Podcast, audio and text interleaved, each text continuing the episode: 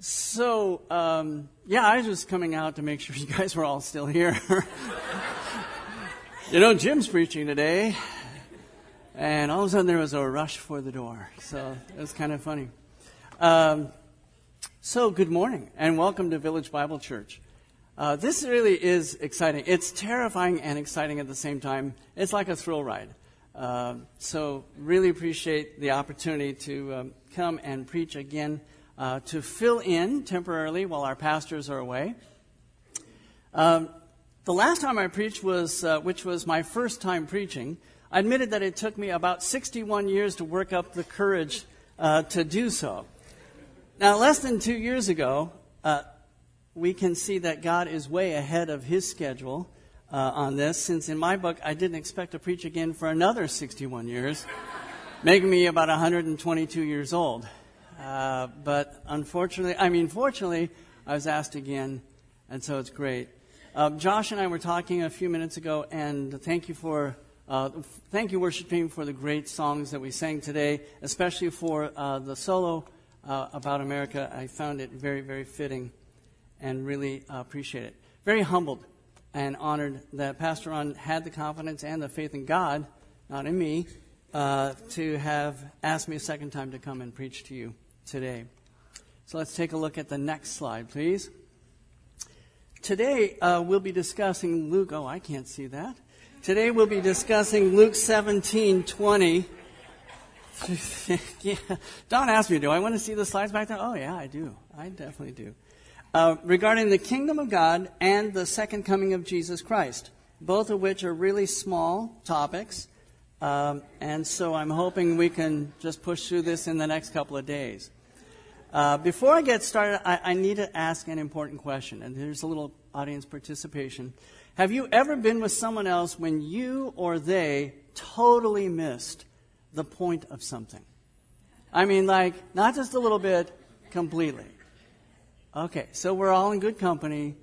Uh, this is all good. Uh, I'm going to start with a little humorous anecdote right now uh, to help make a, a larger point. Uh, but first, I want to mention we have two, Debbie and I have two wonderful daughters. They're both uh, grown and married, have awesome husbands. Uh, first one, the oldest, is Amy. She's here today with her family. Uh, and Nikki, um, who couldn't be here today but wanted to be here. Um, they are married to wonderful men. Uh, but this story is about only one of them. I had to choose, and so I came down with the one I thought was most appropriate for today. So some of you know uh, our daughter Amy. Uh, she is, I had to set this up. She is, you know, your typical straight A student, uh, master's degree in education, super mom to the world's two cutest grandchildren. Uh, okay, we are a little biased about that, but it's okay. She's married to Ryan, who is an awesome son in law, and he loves Jesus. So, what else could I ask for? So, that is today. Well, many years ago, many, many, many years ago, 17 years ago, when Amy was first learning to drive, in my little Maxima, um, which, by the way, I will stop right here and say, if you're going to teach your children how to drive, make sure you're in a vehicle where you have access to the brake and the, and the gas. Okay? I didn't, and you'll see why this is a story. Uh, so she and I used to go driving uh, to practice our driving a little bit in the neighborhood that surrounded our house here in Garden Grove. Um, we did it to test her driving skills and her knowledge about the rules of the road. Uh, we used to go to a little four lane, I'm sorry, a, little four way stop uh, intersection. It, it's one of those ones that only has one lane in each direction, right? So it's one lane on this side and one lane on that side. We did that to practice the approach to a stop sign and how to stop a car in time so that she could do that. No problem. Everything worked just great. A few months later, she was, I think she still had her learner's permit, uh, and we were in the fast lane of a large multi lane, busy highway, going about 50 miles an hour. As we approached a four way stop, I noticed that she was not slowing down. We got closer and closer and closer, and she still uh, didn't stop. We were going really fast. I let her go a few more seconds, but she had not let up on the accelerator let alone even touch the brake. We were seconds from blowing through the crowded intersection at full speed when finally I just yelled, Amy, stop the car. She immediately hit the brakes, preventing us from running the stop sign. But then, nearly in tears, she cried out, Dad, why are you yelling at me? I muttered something clever about how many people stop at stop signs. And then she said something that I will never forget. Next slide, please. Yep, you missed it. Go back one. Oh, no, keep going. No, you're way on. Okay. She said, Dad, I thought the stop sign was only for the lane closest to the stop sign.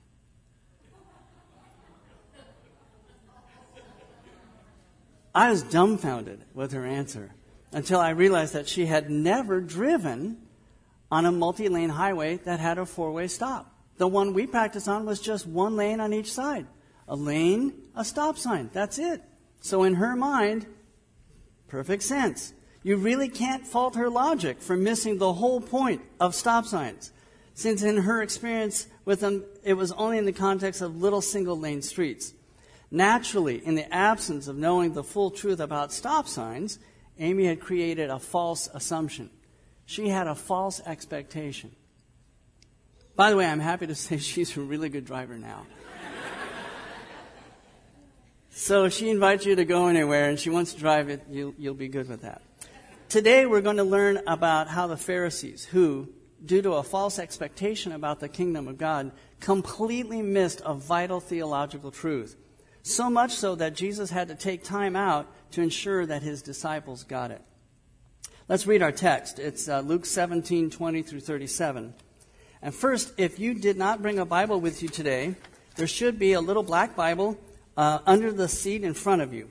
If you don't own a Bible, we invite you to take this one with you. It's uh, taken home with you. It's our gift to you. A Village Bible Church. Bible is our middle name. We want you to have a Bible. So turn now, if you're using that Bible, to page 876 and follow along. In the ESV, it says, Being asked by the Pharisees when the kingdom of God would come, he answered them, he, Jesus, the kingdom of God is not coming in ways that can be observed, nor will they say, Look, here it is, or there, for behold, the kingdom of God is in the midst of you. And he said to the disciples, the days are coming when you will desire to see one of the days of the Son of Man, and you will not see it. And they will say to you, Look there, or Look here. Do not go out and follow them. For as the lightning flashes and lights up the sky from one side to the other, so will the Son of Man be in his day. But first he must suffer many things and be rejected by this generation. Jesus, I'm sorry, just as it was in the days of Noah, so will it be in the days of the Son of Man. They were eating and drinking and marrying and being given in marriage until the day when Noah entered the ark, and the flood came and destroyed them all. Likewise, just as it was in the days of Lot, they were eating and drinking, buying and selling, planting and building. But on the day when Lot went out from Sodom, fire and sulfur rained from heaven and destroyed them all. So will it be on the day when the Son of Man is revealed.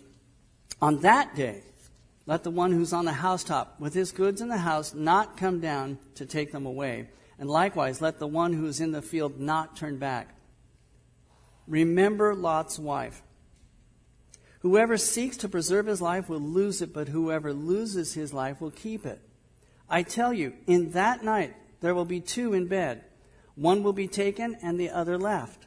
There will be two women grinding together. One will be taken and the other left. And they said to him, Where, Lord? He said to them, Where the corpse is, there the vultures will gather. Let's take a moment to pray. Lord, we come before you now. And Lord, we pray that you will just open up your word to us. Lord, we, we desire to follow you. We want to know you in a greater and a deeper way. Father, make um, these words uh, speak truth to us deeply today. In Jesus' name, amen. Okay, slide number three. Main idea. The kingdom of God actually has two phases the now and the not yet. The now has started and is a time of grace, but we must be watchful for the not yet, as it is the hope for those of us who are saved, but a time of judgment for those who are without Christ. Now let's reread 20 and 21. Being asked by the Pharisees when the kingdom of God would come, he answered them, The kingdom is, of God is not coming in ways that can be observed, nor will they say, Look, here it is, or there. For behold, the kingdom of God is in the midst of you, or more precisely, among you. Okay, first, what is the kingdom of God? Luke's gospel has 27 references to the kingdom of God, so it would be kind of important for us to know exactly what it is. So, audience participation. Give me your thoughts. What is the kingdom of God? Everything under his reign. Okay? It's okay if you have more than one answer. The church body. The church body. Okay. Others?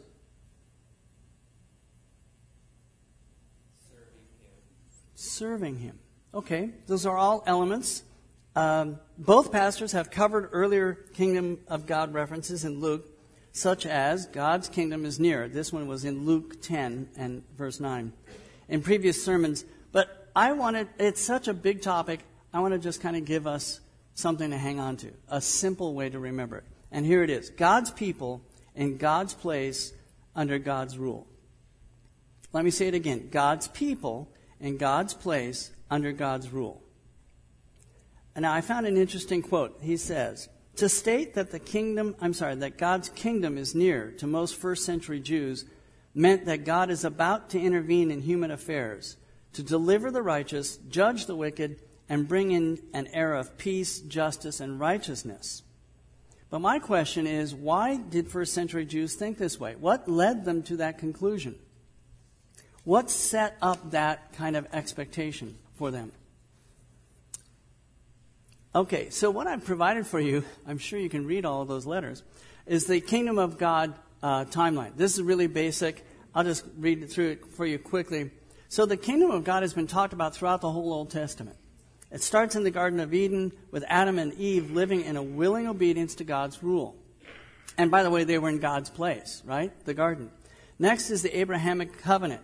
Promise, the promise to Abraham's descendants, who were God's people, would possess the promised land, God's place, and live under his authority, God's rule. The monarchies of David and Solomon, imperfectly man- manifested the essential elements of the kingdom of God. The pre exile prophets, so that would be Isaiah, Jeremiah, and Ezekiel, they told the people of a future great day when a, the perfect everlasting kingdom would come. Failure of Solomon's kingdom then led them into exile. The Old Testament ends on the promise and expectation of the coming kingdom. So throughout the whole Old Testament, Jews have been developing this expectation of a kingdom of God. One commentator I read said of the importance of the kingdom of God, in fact, it is the kingdom of God that gives the Old Testament its continuity. Let's talk about the now phase. While it was important for the Pharisees to be interested in the kingdom of God, they completely and totally missed its deeper meaning, its entire point. The now phase of the kingdom had actually already started the kingdom was standing right there in their midst in the person and work of Jesus Christ. This situation is dripping with irony. They were arrogantly and unknowingly asking Jesus, the kingdom's king, in fact, the king of kings, when his kingdom would start, when it would come. And he's right there. Thus, verse 20 and 21 uh, are the Pharisees' stop sign moment. This is what I'm going to identify it as. And they missed it. They blew right through it. So, what exactly did they miss? They missed the kingdom of God was standing right in front of them. Jesus, the King of Kings, in his kingdom is standing right in front of them. This whole situation, this whole scenario, should serve as a warning to all people. If the Pharisees would have just considered the evidence all around them that portrayed the presence of God's delivering power, they would not be wondering where to look. Jesus now turns his attention to the disciples to ensure they understand the not yet phase of the kingdom of God. So again, verses 22 and 23, and he said to the disciples, The days are coming when you will desire to see one of the days of the Son of Man, and you will not see it. And they will say to you, Look there, or look here. Do not go and follow them. Jesus indicates that the expected day of the Son of Man coming in power is a day that they will long for, but they will not see. In other words, the powerful display of that day is still coming. So, looking back in time, he tells them it's you won't see it, but that's because Jesus knew he wouldn't return for a really, really long time. He still hasn't. The days of the authoritative manifestation of the Messiah are not yet here. Next, Jesus states that many false messiahs would arise and or sightings of Jesus, but don't fall for them. Again, many false messiahs would arrive or sightings of Jesus. Now, I, up here now is a slide. You can't make this stuff up. Uh, here's a slide that shows a recent prediction of the date of the rapture. And this person predicted that it was June 21st, 2018. Now, I'm going to go out on a limb and suggest that maybe that guy was wrong. Because uh, we're still here. And yet, this kind of thing happens, these predictions happen routinely and people fall for it. Churches get pulled away. My warning to us is don't fall for it. I, I will say something. Notice how the, this publication that I got this from has the exclusive on the story. It's kind of funny. So when Jesus returns to earth, they think it will be an exclusive deal that only they know about, uh, which is obviously wrong. In fact, a really long time ago, when I was in a journalism class, I learned that uh, way back when, anyone remember what newspapers are?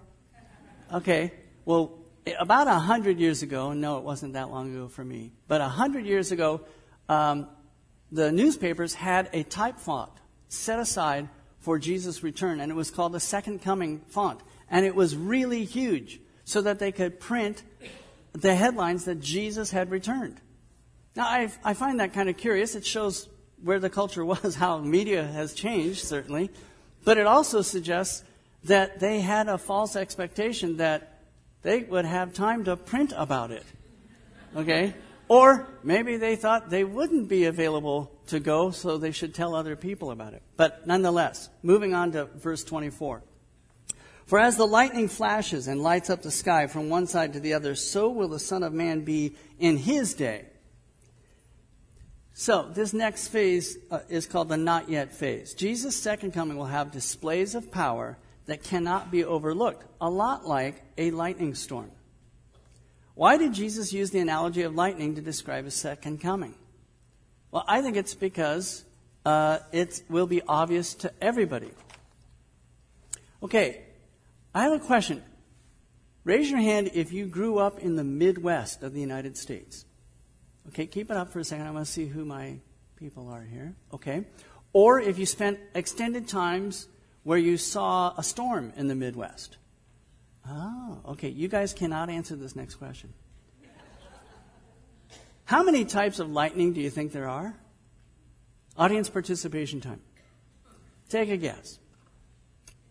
John, uh, Don cannot answer because he's seen my slides. In fact, Don should never be allowed to answer. Okay. How many types? Take a guess. Front row. You, I mean, you guys sit up here because you're the smartest. Okay. So, what's that? Hundreds. Okay, that's a little too many. Would you believe I counted, next slide, I counted at least 15. Okay, the Midwest has huge lightning storms. I know this from experience, strangely enough, even though I grew up in Southern California. Uh, my research shows uh, uh, at least 15 types of lightning. God's creative genius even finds its way into lightning. Is that cool? Um, there's cloud to ground lightning. There's ground to cloud lightning. There are anvil crawlers, right? So you've seen the, the clouds that look a little bit like an anvil? Okay? Bolt from the blue. There's a whole bunch of them. But if you grew up or spent time in the Midwest, you would have seen these. But the type I'm interested in for this illustration is called sheet lightning because it lights up the whole sky like a sheet of light. And I know this because one time I happened to be traveling in Kansas. Uh, we were visiting, okay, I was with some friends and they were visiting a relative. And there was going to be a big family gathering, so we just took the opportunity to have a free place to stay, and we stopped with them. Uh, this is long, long before I even met Debbie. So we're uh, traveling, and it's me and two other guys, and, and there's not enough room for all three of us and all the guests. So one of us sleeps has to sleep outside. So I volunteered, and they said, "Don't worry, there's a pickup truck with one of those camper shells, not a camper, but the shell, right? With and you've seen it, the green tinting on the windows. Okay, so kind of old school. Anyhow, so I say no problem. I have a sleeping bag anyway, and so I go out there and I'm in my sleeping bag. Well, they said there's going to be a storm tonight, and it should be kind of interesting for you. So I said, oh, cool. Okay, and by the way, I am away from the house. I'm in the back of a metal pickup truck. Okay. And a storm came through, and it was the most spectacular lightning storm I've ever seen. The whole sky lit up, and there was nothing but constant thunder rolls, just one thunder sound after another, and the light was flashing all across the sky. And there was not a chance anyone in the whole region could have missed last night's thunderstorm. And so when we got together for breakfast, no one came out and said, Oh, there was a storm last night? So my point is, the storm that Jesus is talking about probably wasn't in Kansas, but the storm he's talking about is this kind of a storm right? That it's so obvious, everyone in the whole area sees it. There's no exclusive, there's no secret arrival of Jesus. So, just as everyone can see the lightning plainly, Jesus' second coming will be obvious to all. Verse 25, but first he must suffer many things and be rejected by this generation. Once again, Jesus reminds his disciples he must die before he can return a second time. It also is Jesus' way to say, wait for the next, I'm sorry, wait for the not yet age of the kingdom of God. Just as it was in the days of Noah, this is 26 through 31, so will it be in the days of the Son of Man. They were eating and drinking and marrying and being given in marriage until the day when Noah entered the ark and the flood came and destroyed them all. Likewise, just as it was in the days of Lot, they were eating and drinking buying and selling, planting and building. But on the day when Lot went out from Sodom, fire and sulfur rained from heaven and destroyed them all. So will it be on the day when the Son of Man is revealed. On that day, let the one who is on the housetop with his goods in the house not come down to take them away. And likewise, let the one who is in the field not turn back. So, what do the calamities of Noah's and Lot's time have in common. Okay, I want to make sure we completely understand this. These verses are not saying that eating, drinking, marrying, etc., are evil things. Yes, those times were very evil. In fact, they're very strangely uh, reminiscent of today, right? The, the whole time uh, with the people around Noah, the people in, in Sodom, it's proverbial how evil they were. But Jesus isn't calling that out. He's saying they were so busy eating and drinking and marrying. They were just caught up with everyday life. They were too busy with everyday life to consider God or their eternal destiny. And think about that. The people that Jesus is talking about, whose lives were destroyed, were too busy to think about God or their eternal destiny. So I'm not sure if I agree with this comment from this gentleman, um, a theologian, R. Kent Hughes. Um, he's speaking about people in Noah's time, and he said in his book, uh, Luke, that you may know the truth, it was, uh, here's his quote It was not their sin, great as it was, that damned them to destruction, it was their indifference. Now, I have some trouble with some of his thought here, but I will agree indifference is a sin as well.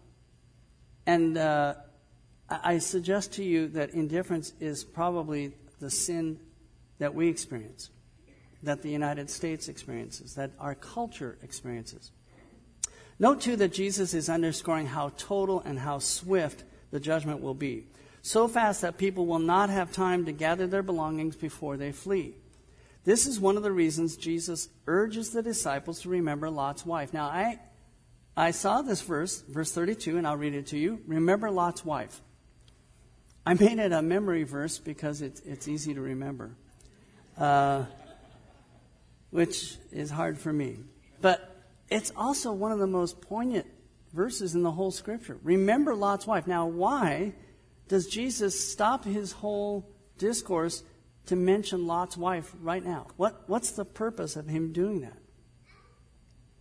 Why does Jesus mention Lot's wife here, in addition to the point just made about the swift nature of judgment?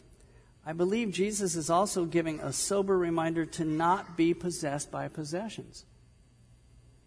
Lot's wife came, oh, here's a quote. Lot's wife came as close to deliverance without actually achieving it as was possible. She was brought right out of the doomed city and set on the way to safety. She looked back and lingered, evidently in longing for the delight she was leaving behind. In the process, she was caught up in the destruction that overtook Sodom, and she perished in the city. That was um, a quote from another of the um, folks that I read talking about Genesis 19. So on this next slide, we see did, did Lot's wife turn into a pillar of salt merely because she turned around? That's a real question to you. Okay, I think I heard no. I'll say no.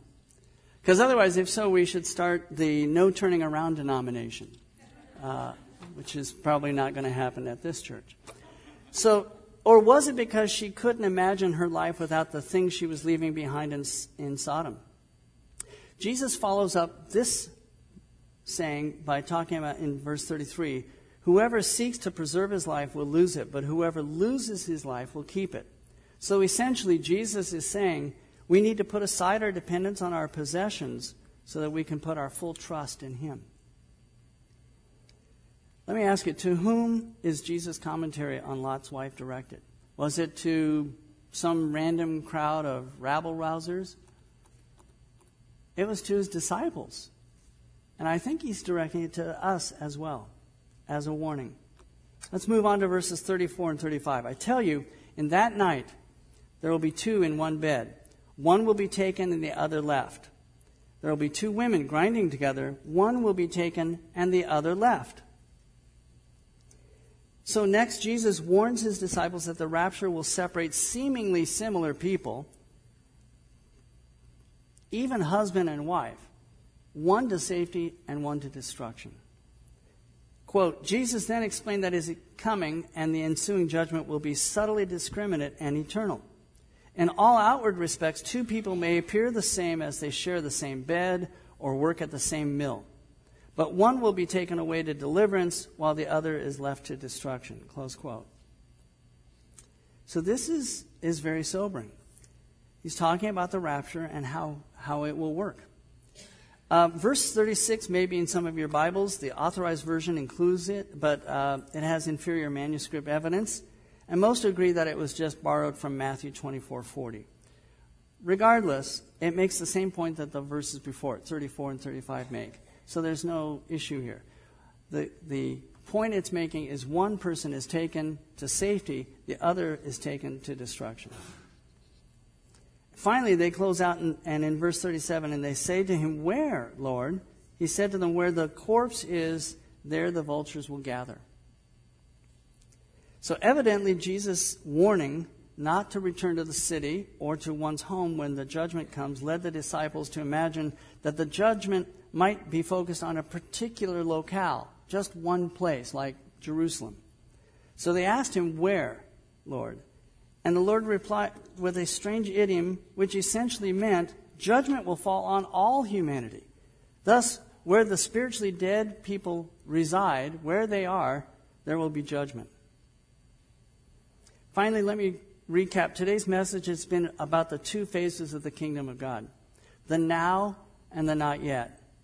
The now has already started, and we're waiting for the not yet to be ushered in or to be completed when Jesus arrives in his second coming. We also learned that the Pharisees completely missed the point that Jesus was making about the kingdom of God. That is, the kingdom of God was standing right in front of them in the person and work of Jesus Christ. Yet, because of their faulty kingdom expectations, they sadly could not accept Jesus as Messiah. Now, I'm going to ask you was it just the Pharisees who missed this important point? Or have some of us missed it too? What are your kingdom expectations? What are your kingdom expectations? If you haven't placed your trust in Jesus as Savior, then you're heading for a disastrous stop sign moment with eternal consequences. What did my daughter learn from her stop sign moment? To immediately heed the warning that possibly saved her life. If you do not know Jesus, if you are uncertain about your salvation, I urge you to stop running and come talk with me after the service. Um, you can also te- speak to any of the elders, but please come and talk to us. We won't embarrass you. We don't make you raise your hand or anything like that, but please, by all means, come and see me. For those of us who know we are saved, how do we live in the not yet period of the kingdom of God? Because that's where we are. How do we not get distracted by the busyness of living life while we wait for King Jesus to return? I think part of the solution is to focus on kingdom sized goals on a regular basis. This can only happen if we set aside time to meditate on God's word and pray and listen to the voice of the Holy Spirit. Also, I encourage you to reflect on the following questions this week. So, what really matters when it all comes down to it? What is the consequence today of being one of God's people? For you, I'm asking you to think about this for yourself. How will I know I'm living in God's place? In other words, how do I know I'm in the place where God wants me? And then, last, what does it take today to be under God's rule? Is your walk with the Lord closer today than when you first trusted Jesus? I think that's kind of the takeaway. Is your walk closer with Jesus today than when you first trusted him? If the answer is no, then ask yourself, why not? Why isn't it? What is keeping me from a closer walk with Jesus? And just deal with it.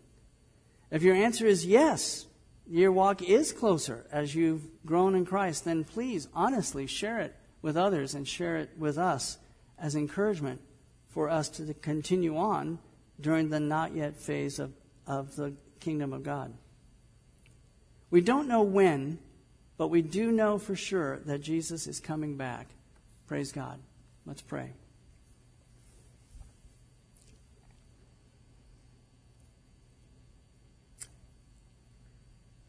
Lord, we really impressed by the scope of these two topics the kingdom of God and your, your son's return to earth. And we take them seriously, Lord. We, we understand that you desire that all people would be saved. You want to see us in your kingdom. You desire fellowship with us. You want to be in close relationship with us. And so, Father, I do ask if there's anyone here today who does not know you or is uncertain of his or her salvation, that they would seriously consider the claims of Jesus and see the work that he's done on their behalf. We pray that the Holy Spirit would convict them and convict us of sin. Lord, I pray too for every person in this room who knows you. I pray that our hearts would be turned towards you and that we would not become complacent. Father, I do see complacency as, as an epidemic,